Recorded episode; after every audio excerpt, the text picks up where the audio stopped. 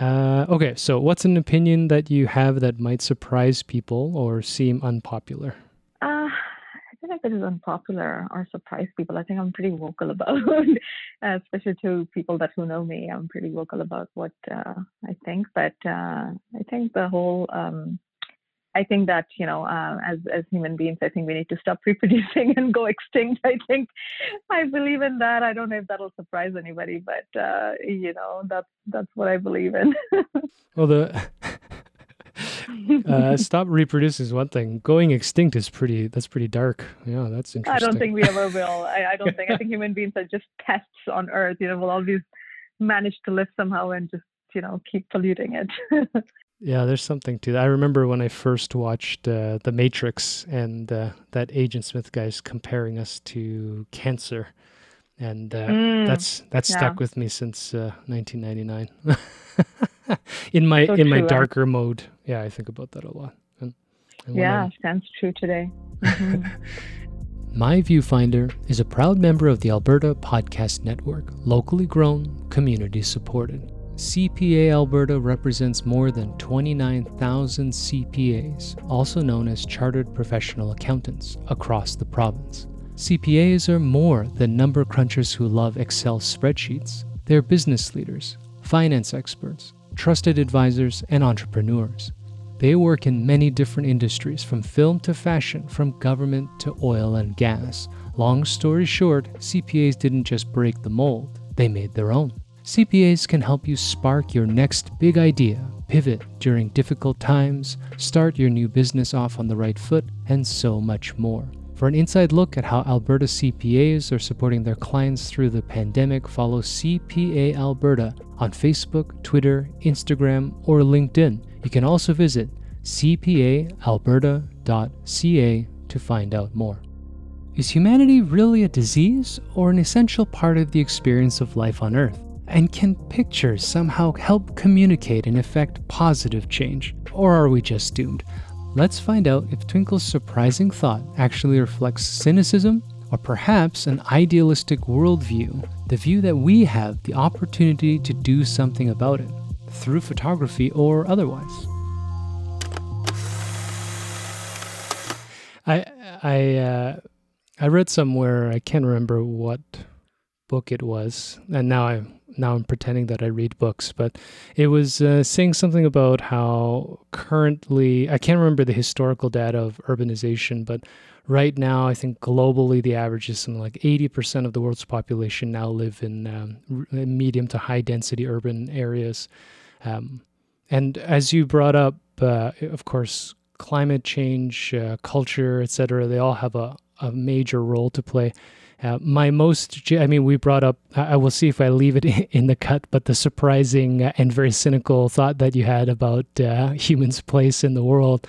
Um, I actually have been recently directing that against photography um, and how sort of uh, the ability for photography to uh, paint and then eventually to manipulate a sense of reality and give meaning to, let's say, commercialization, material wealth, uh, even culture, you know, to suggest that um, this IKEA uh, ceramic bowl has greater value than a handmade ceramic from a small village uh, in, in any country.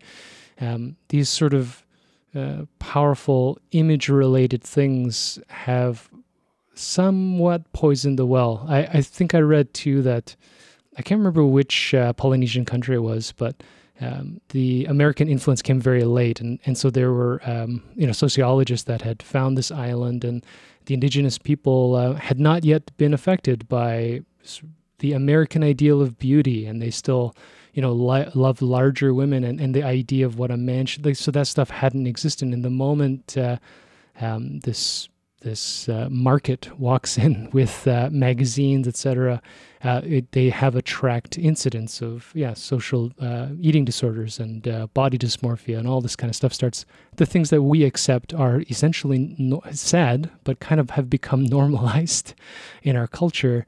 But uh, you bring up, a despite the cynicism, that I think you believe that photography um, has a role to play to perhaps combat that. Yeah, I can speak to I can speak to an example, a real life example that happened to me, and um, you know, I hundred percent agree. I mean, you know, when you look at the advent of vloggers, you know, on YouTube, um, you know, there was recently a girl who was in Syria, uh, showing everything was fine, and you know, it was all la la land, and everything was back to normal, and people were like, no, it's not. You know, there's still issue going on. Uh, people are people have real issues there, and you know, I think like anything, uh, photography can paint, you know, photography can do justice or, you know, like you said, enhance, uh, you know, uh, situations like that IKEA bowl. Um, I, I can, I can, I can speak from my own learning, you know, I think in this one instance, um, when we when we look at Oaxaca, for example, I haven't been to Oaxaca. I was supposed to go, I couldn't because of COVID. But you know, when you look at Oaxaca, um, it's in the top list of every blogger, every blogger, you know, the Instagram you know, feeds filled with photos of Oaxaca. And when I did a lot of research into Oaxaca, you know, um, if you left the town center and you went even, you know, I don't know, 500 meters out of the town center and tried to dig in, you would actually find out that, you know, the people who are rural farmers of Oaxaca are only now living eh, on 50, you know, cents to a dollar a day. They are going through uh, real rapid change in that society because what has started to happen is that California has started to export uh, vegetables to Oaxaca, and the local farmers are not able to compete to that. And so there's a huge issue with poverty there. Um, these rural farmers now, because they're running out of um, you know livelihood, they are now trying to migrate illegally to California to work in those very farms that have actually taken their jobs. And when these farmers um, go to these um, Californian farms to work, um, they live horrible lives. Like, you know, they can't afford to rent a place. They live in the open. There are women as well that go to work in these farms. And and I'm telling you all this story is because not only I did research, but one of my friends' friend actually documented that life, you know. Um, and, you know, so when women go into these farms, they have their face covered, not just for the pesticide, but also because they want to cover it so that you know that the person who's running the farm will not come rape them. They don't want to you know garner any attention towards their face. So they all live in the open you know women might or might not be getting raped in those fields. And and there's this side of Oaxaca that you know we have no clue of because we are looking at beautiful Oaxaca pictures of you know cactuses and you know uh, indigenous dance ceremonies and things like that and Dia de los Muertos. But if I had not had that friend, a friend of mine who had documented this life through photography, I would just have no clue. So, you know, I think definitely photography, you know, has, um, you know, um, aggravated the situation in a lot of the cases. But I think, like any other medium, uh, you know, sometimes the kind of choice is also ours. In this instance, it painted both those pictures to me, you know, and I I found out about the truth and the reality because of the other photo as well um, the other documentation of it as well. So, you know, yeah, I mean, I agree with you. Um, but I think, yeah, that, you know, there there can also be some good work that can be done. Uh, you know, I mean, look at Louie Palu. I mean, the work he did on asbestos, and you know, not every photography leads to changes like that, massive changes like that. But you know, it brought in some change. So uh, it brought me, you know, that particular change, which was great. So yeah. Yeah, the thing that stuck with me about um, Louie Palu, amongst all of his uh, fascinating little um, stories, is that uh, his mindset as essentially an archivist. I mean, the idea of these documentary uh, projects, but there's a drive. I, I, kind of hear it the way you're talking about um, the you know the manner in which India is portrayed uh, in media and, and sort of uh, international uh, understanding. Um, there's that compulsion. There's something uh, more that needs to be revealed. Um, is that what makes photography important? Do we need some sort of uh, larger and impactful agenda? And then the second part is this commercialization question, which is does it need a market for it to exist? You know, if you go and document this, other than it being archival, um, you know, will it have social impact if it's not commercially acknowledged? Um, uh, so the first question is, yeah, yeah. I mean, the first question is very selfish because I I don't actually have a compulsion to go uh, and live uh, in squalor to show people what's going on, and the second one is just cynical because um, I I'm not sure if people care.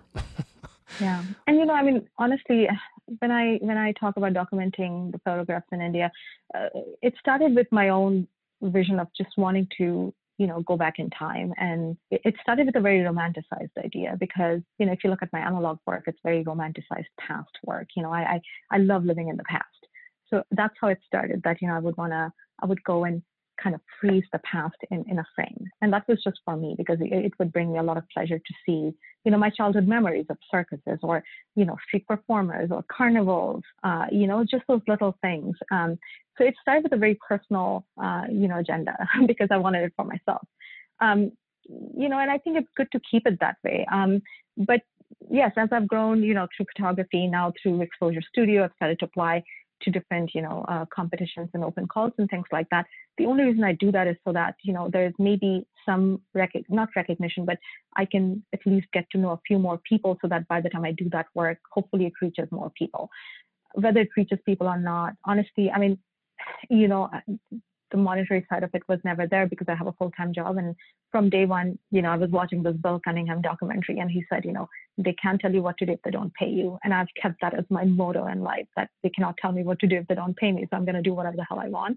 But, you know, uh, this whole thing about um, documenting uh, the stories of India, it doesn't have to be particularly sad or happy. I think it's more to do with nostalgia. You know, there was this time that we all lived, and it's it's it's going away uh, very quickly and how do I document it before it vanishes? So whether it brings a you know difference in someone's life or not is different. I mean, you know, as photographers, we can only hope that it does, or we can continue to apply for grants or continue to put our work out there. Uh, you know, whether you know museums or galleries pick up that work or not is a different story. Uh, with the advent of social media, now it's much easier to get your work out there. Uh, but you know, who knows what is going to happen. Um, and then going back to your question about you know is is photography kind of worth uh, doing to tell these stories or worth even you know exploring? Um, i think you know when i started photography i've kept this very like i've kept it always very simple. You know my purpose in doing photography was to create work that hopefully someday would you know make someone happy or serve a purpose Uh, serving a purpose is a very big deal. You know, it, it, it's not easily achievable. If I do that, that will be a huge bonus for me. But overall, I think it was just creating work that at some point, even if I was dead and 10 years later, somebody found it in a, in a pile of boxes or whatever, if they looked through it, it would make someone happy. I think that was the idea. So, you know, we'll see what where that goes. But you know, when I look at photography now today, I mean, on one side you have people like Louie Palu, but on the other side you also have people like Albarrán Cabrera, you know, the the couple who creates these photos in uh, you know uh, in gampi paper uh, in Japanese like rice paper, and they they put like a gold foil underneath it, and they do this layered work, and it's fine art. But when I look at their work, it brings me peace and calm in my everyday life. You know, it changes my life for those five minutes that I stare at their photograph. So, um, you know, it, photography can be so many things. Uh, it can, as long as it's bringing joy to somebody or it's serving a purpose. To me, uh, I am I am happy achieving either one of those um, you know outcomes. And if I can do any of that, I think I think I'll be happy. I was uh, at a I can't remember which talk, but I think it was George Webber said this, but it's been a theme too with uh, Rania Matar said this, and and Mark Seeley, and actually all of our speakers, uh, Andrew Jackson and Louie Palu. But uh, the sort of play on words for photographers uh, uh, there was so the the George Webber one was I think it was on street photography and someone was asking about ethics and all this stuff, and um, he had a you know formal administrative answer about charter rights and you know public spaces, but he said at the end, at the end of the day, it's about you being able to answer the question of whether you're trying to show your subject in their best light, um, and I think there's this. Uh, I mean, it might be a bit naive. Uh, or idealistic, but it, it's something that's uh, been a hard question for me to answer. I think uh, what that actually means. Um, but I think I hear it in the way you speak, uh, which is this uh, I mean, despite uh, you putting on the air of being a cynic and wanting humanity to end, I think. I think the opposite's probably true. it sounds like you um, want to share a sense of peace in spite of whatever humanity as a whole seems to be doing. And again, we get we could talk all night about the media and how things are portrayed, and are things even actually worse, or do we just get too much information? We, when I think about Black Lives Matter and how many civil rights movements, women's rights, and and go, that's not even going to global. I mean, you, you brought up how India struggled to even establish itself. through so much conflict. I mean, think I read they're theoretically starting some battlefronts with China too. I, I don't know. It's the real world is so much more complex than uh, than I want to believe. Uh, yeah, it's yeah. No, you're right. I mean, you know, and even with Black Lives Matter, although it's conversation probably for another day because it's a longer conversation. But yeah, I mean, you know, uh, when people talk about racism and you know things now coming to the forefront, it's always been there. You know, uh, I can speak to so many topics. I mean, the the foreign worker thing that you know that the migrant farmers in, in southwest Ontario. I mean, I was a temporary foreign worker in this country, and you know the experiences I've gone through is not the best. I mean, I have very dark memories of being in Canada in the first few years, and even today they haunt me. You know, it's sometimes hard for me when people say, "Oh, you're in Canada, are you happy?" And it's hard for me to answer that question because, um, you know, after four years of going through those personal experiences, I I wasn't sure if it was worth it to be here. You know, but um, again, longer conversation. But yeah, like you said, I mean, the issues have always been there. Uh, and and I was just talking to my friend over the weekend, and you know, she brought up a good point. She said, you know, if you look at uh, writers from the 1970s, you know, they had the same thing. They were so frustrated with life, and you know, that's how the whole movement in California started. You know, uh, there was John Lennon and all these people wanting, you know, world peace and thing like that. And you know, I said to her, yeah, I mean, I, I think every every generation, when you look at look at a writer or you know a philosopher or an artist you will always find these voices of frustration you know?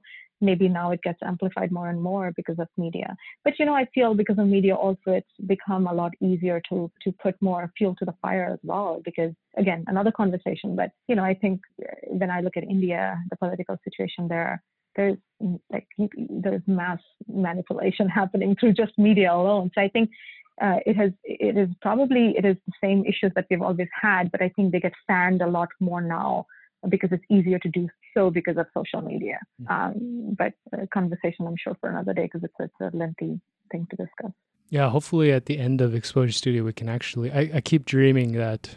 I mean, it won't be everybody. Uh, there are quite a, a diverse group of uh, individuals in this uh, package, but it'd be amazing if some kind of uh, seedling, you know, collective could start, uh, and so we could have conversations like this, not necessarily for, in my case, a self-interest to uh, publish something on a podcast, but even a roundtable discussion.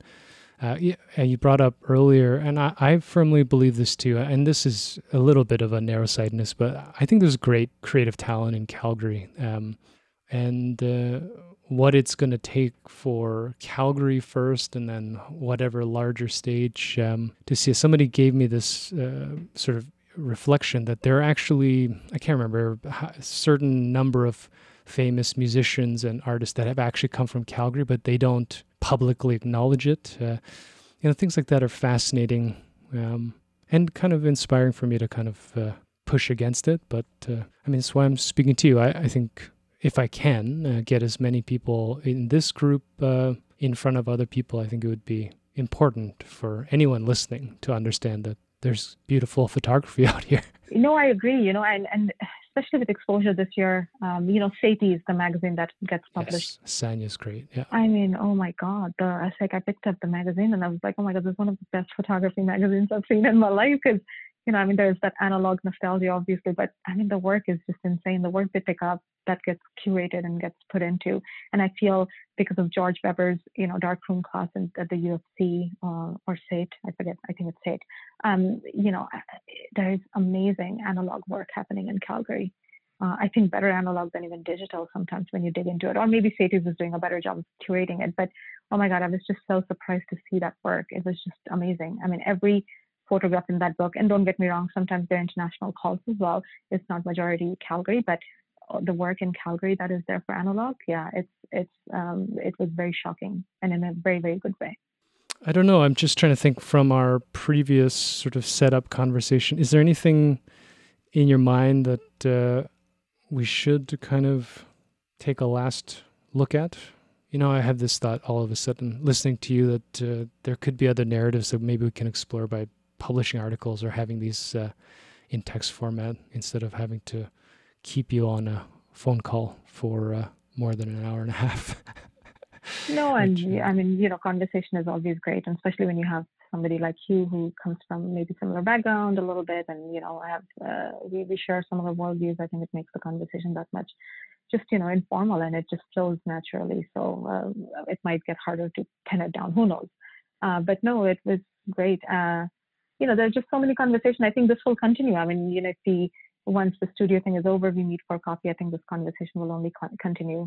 Uh, but you know, I mean, I have same things in mind that anybody else has. You know, I mean, looking through my past history, you know, identity crisis, what that means to be here. You know, when I'm in Canada, I'm go back to where you came from. When I when I'm in India, when I'm talking about Indian politics, my friends tell me, you know, you're a traitor, you're a Canadian citizen, you don't even you're not even an Indian. Why do you have a say in Indian politics? You know, it's how do you fit in anywhere and nowhere at the same time? You know, there are so many of those conversations that you know it can it is worth exploring, but it's yeah, it just it is constantly going on in your mind. Like how do you how do you um, you know address those issues in life? Um, you know, and looking at your history, like my something that I haven't mentioned in this call is that my grandparents were from Bangladesh. Um, you know, overnight when India got divided into Bangladesh and India, Bangladesh becoming East Pakistan and India becoming India. I mean, I can't imagine. You know, we talk about um, you know wrongful things. We talk about you know if something doesn't go right anymore. You know, we go on Twitter, we we talk to the mayor or whatever. Uh, but I can't imagine. Can you, you know, like overnight where you're living is not your country anymore, and you have to pick up your bags and go and so my grandparents were from Bangladesh, and you know, them moving to India, uh, you know, they lost everything, uh, moved to India with nothing on them. And you know, that story, you know, I was recently trying to, you know, talk to my grandmother uh, and ask her those stories, and she didn't want to talk about it. You know, it was a very painful process, and and you know that was a huge realization for me this week uh, you know we talk a lot about you know searching for one's identity and looking at our past history and you know, I mean, uh, after that conversation, and I was very sad and angry after that conversation because my mother told me other things that, you know, my grandmother, they were all put in a camp when they moved to India. They had nowhere to go, you know, the poverty and all that. And that just made me angry and sad. And I was like, you know, I know the history a little bit. I know it through other people's lens. Yes, my granddad and my grandmother, they all had to go through these issues. But I was like, you know, is that anger and despair uh, going to help me bring, you know, is, is it helping me right now? It's not. It's just bringing, making me more angry than I am. It's, you know, frustrating to hear all that. So what can I do currently that can help people? You know, if I talk about that West Bengal Bangladesh region, there there are still people who need help. You know, maybe I can create a purpose now to help them. There's no point for me at this, you know, at, the, at this moment in time to look at the past and get angry and feel miserable because it's not being productive for me at this moment uh, I would love to know the history, but if it is, you know, not productive for me, I, I don't want to pursue that at this point. And I would rather, you know, if I go back, I would rather do more community work uh, to to make positive difference in those communities and for people that are actually living now, rather than you know my grandparents who, you know, my grandfather or you know his parents were long gone. So you know, it's a harsh realization. We all want to explore the history and where we come from, and it's good to know history, but I think that really put things into perspective for me that, you know, it is a very painful process. I'm not going to explore that. Uh, maybe in the future I will, but right now I don't want to explore that part. I'd rather use that time and that anger to make a difference in the lives of people today rather than trying to dig something that I really can't help. I can't go back to the past and, you know, change what my grandparents have gone through. Um, or, you know, or what my family even still to this day is kind of getting used to. I, I can't change some of that. Uh, but what I can change is, you know, make a very positive contribution to maybe some of the communities that are present in those areas right now. So, you know, I would focus on that.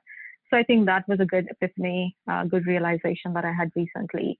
Uh, you know, there, there, you know, uh, moving to Canada made me realize that, you know, immigration is not easy. I mean, I legally migrated. Can you imagine becoming refugees to your own country overnight? You know, I mean, you are just told this part of Canada is now you know, it belongs to Russia and you have to move to Canada and you have nothing, you can't take anything with you. You just have to move to, you know, Ontario. Uh, I can't, I can't fathom that idea. I don't know how they, you know, even made peace with that. But, you know, I mean, history is good to know, to question and to learn from and to not make the mistakes again. But sometimes I think when you start digging in too much into your own personal history, uh, you have to see how, you know, I don't know. Uh, for me, at least, it was a good realization that it wasn't bringing me peace and happiness. It was bringing me a lot of anger and sadness, and it wasn't productive. I kind of moved away from that this weekend. I decided to not explore that anymore. Um, but yeah, I mean, you know, there's so many conversations and themes and things that we all have gone through and that you know we can talk about. But uh, yeah, I'm sure this conversation will continue. Yeah, uh, thank you so much. I mean, it's uh, it's inspiring. I I have uh, very similar experience actually, uh, starting to research um, my past. So everything you're saying, I'm kind of it's it's like I'm sitting in an exposure studio uh, talk. I, I, you're you're speaking about your experience, and I'm realizing. Um, how similar you know it's never going to be the same because we haven't lived the same life but how similar these structures are uh, you know my grandparents korean war you know that was a impoverished third world country until probably the the 80s um, et cetera et cetera but um, yeah i think the two things i guess for me is uh, i'm learning through my life uh, and and again this is i don't know how many times uh, i've become much more spiritual so i'm no longer agnostic but i guess that god gives me this message to put that strongly which is that we're not alone in our experiences and i think photography is a weird thing where um, it can be both social but it becomes very isolating because you tend to be um, looking through your own viewfinder essentially um, but when i meet other photographers uh, it's amazing how much there's a shared experience that maybe drives us to love um, this craft so much. Um, and the and the other thought I had, uh, I, I, I can't remember if it was uh, a Zen Buddhist book or I think it was about self reflection, but it sounds very similar. That uh, that there's uh, this this yeah this hole of looking at the past and digging away, uh, digging at all of these negative aspects of our lives is endless and leads to destruction unless you do it with uh, yeah grace and uh, and some joy ironically. And i i don't know um, uh, you know i guess maybe my thought is uh, the only time i actually feel that way is when i speak to like-minded people. So in this case yourself or some of the friends i've made in calgary um, it feels a little bit lighter to hear the common struggles uh, so i'll disagree with you i, I don't think we should uh, eradicate humanity. Uh, I would be too lonely. I think. Uh, oh my god. Yeah, I think uh, maybe we just, you know, try to be more pleasant to each other. Now I'm just being childish, but uh, yeah, more hugs, less yelling. Yeah, and, and when I say eradicate, I what I mean is, you know, when we follow said like we we are, when we when we talk about climate change, we're not talking about nature because nature is here to stay and not the environment. Uh, it's just yeah, I, you know, it's like when the meteor hit and the dinosaurs went extinct overnight. I think that was a very quick process, but I think with humanity, it's just, you know, I mean, again, I don't want to uh, end it with this darkness, but it's just, yeah, it's a very slow process, right? And a lot of people are paying the most price that have reaped the less, the least amount of benefit from this, you know. And I think it's it's good that there are people like, you know, us. Maybe we're not making a change, but at least being aware of those issues is the first step that we take towards, you know, bringing in any change. I think at least we are being aware uh, you know, there's definitely a lot of movement now happening, uh, which is making more and more people aware as well. So that's a great thing. I think that's the positive side to all of it. But yeah, I, you know, I mean, it would be nice if humanity was here to stay and you know our, our culture and our memory stayed throughout but it's just yeah when when you see it it just looks like a very slow painful process of death. But uh but you know yeah but you know what? We are past we are here to live. I mean you will kill all of and everybody and then you know there'll be two two people who will i'm sure procreate and, and fill the world again. So uh yeah i don't think we are going away that easily. But uh no i think you know talking to you has been real pleasure um because like you said, I think photography can be a very lonely thing. When you look through your viewfinder, you're out there taking photos, you're just contemplating, you're meditating, you're focusing. Uh, but sometimes, yeah, like through your own experiences, I think you you see certain things a lot more than others. And I think talking to um, you gives me kind of you know affirmation that there are more people like yourself in Calgary uh, that that are going through similar questions that I've been questioning myself with. And so it'll be great when we finally can eventually get together and talk about those things. But I would love to. I would love to know about your background and your experience. I mean, it sounds very fascinating. Well, well, we'll uh, we'll meet up and we'll figure out how to save the world. Yeah, it's uh, yeah. simple, one picture at a time. Uh, uh, thank you for spending so much energy with me. I, I really appreciate it. I'm glad. Uh, I'm glad you re- you know agreed to do this. It's uh, it's nice to essentially digitally meet you. Yeah, uh, outside of Instagram. no, thank you. Uh, thank you for having me. Very, very kind of you to have me. I, you know, like I said, I'm very new to the craft, but yeah, I mean, this was an amazing conversation and uh, gives me a lot of hope uh, about people, like-minded people in Calgary, and you know, just just that. Yeah, like you said, you have also gone through similar experience. I would like to talk more about that in the future. You know, uh, but yeah, like digging through your past history and sometimes is it worth it or not, or questioning those things as well. Mm. Um, I think that'll be a good conversation in the future. So no, thank you. And so that was my sit down with Twinkle. It's amazing how much depth is attained the more we experience and see the world. Twinkle is a woman who has placed herself in many experiences and it shows. It shows in our conversation and more importantly in her photographic work. I'm glad to have met her, and I look forward to watching her rouse the world into positive spiritual action, one photo at a time. Most beautiful sight you've ever seen? Oh, there are so many. I think I think in general, it's just, you know, when you're sitting somewhere by yourself and there's this sort of meditative, you know, sense, uh, sitting, you know, among nature. I think that's just in general just beautiful. I mean, you just have to be in the right frame of mind to take it. But I think if you're alone, uh, you know, somewhere and you just look at something and you're able to connect to it at a more universal level, I think that's important. Um, you know it could be a park it could be in my bed on monday morning when i just don't want to wake up and I'm, I'm, I'm hearing all the birds chirping in the park i think you know it's just taking that moment i think uh, you know that can be anywhere uh, but it depends on how open you are to it too today i want to tell you about atb's new podcast the future of join todd hirsch ATB's Vice President and Chief Economist, as he connects with special guests who offer unique and useful perspectives about the future. Explore how our economy and communities not only brace for change, but embrace the opportunity it creates. From the future of women in business to the changing nature of work itself, the future of helps understand what's coming and what we need to do today to get to the tomorrow we want. Featuring two episodes each month, plus bonus episodes, The Future of includes interviews with top community and business leaders from Alberta and around the world. Subscribe to The Future of in the Apple Store, Google Play, Spotify, and everywhere podcasts are found. And connect to ask your questions about the future by emailing thefutureof at atb.com. I hope you've already subscribed. If you can, rate the podcast, Send me some comments about how things are going, what your thoughts are on particular touch points with my guests. Um, volunteer yourself to get on my show or just tell all your photographic and non photographic people to get on this bus. Um, I hope that through these conversations we can keep learning uh, more about the philosophic approaches to photography and really uh, life itself.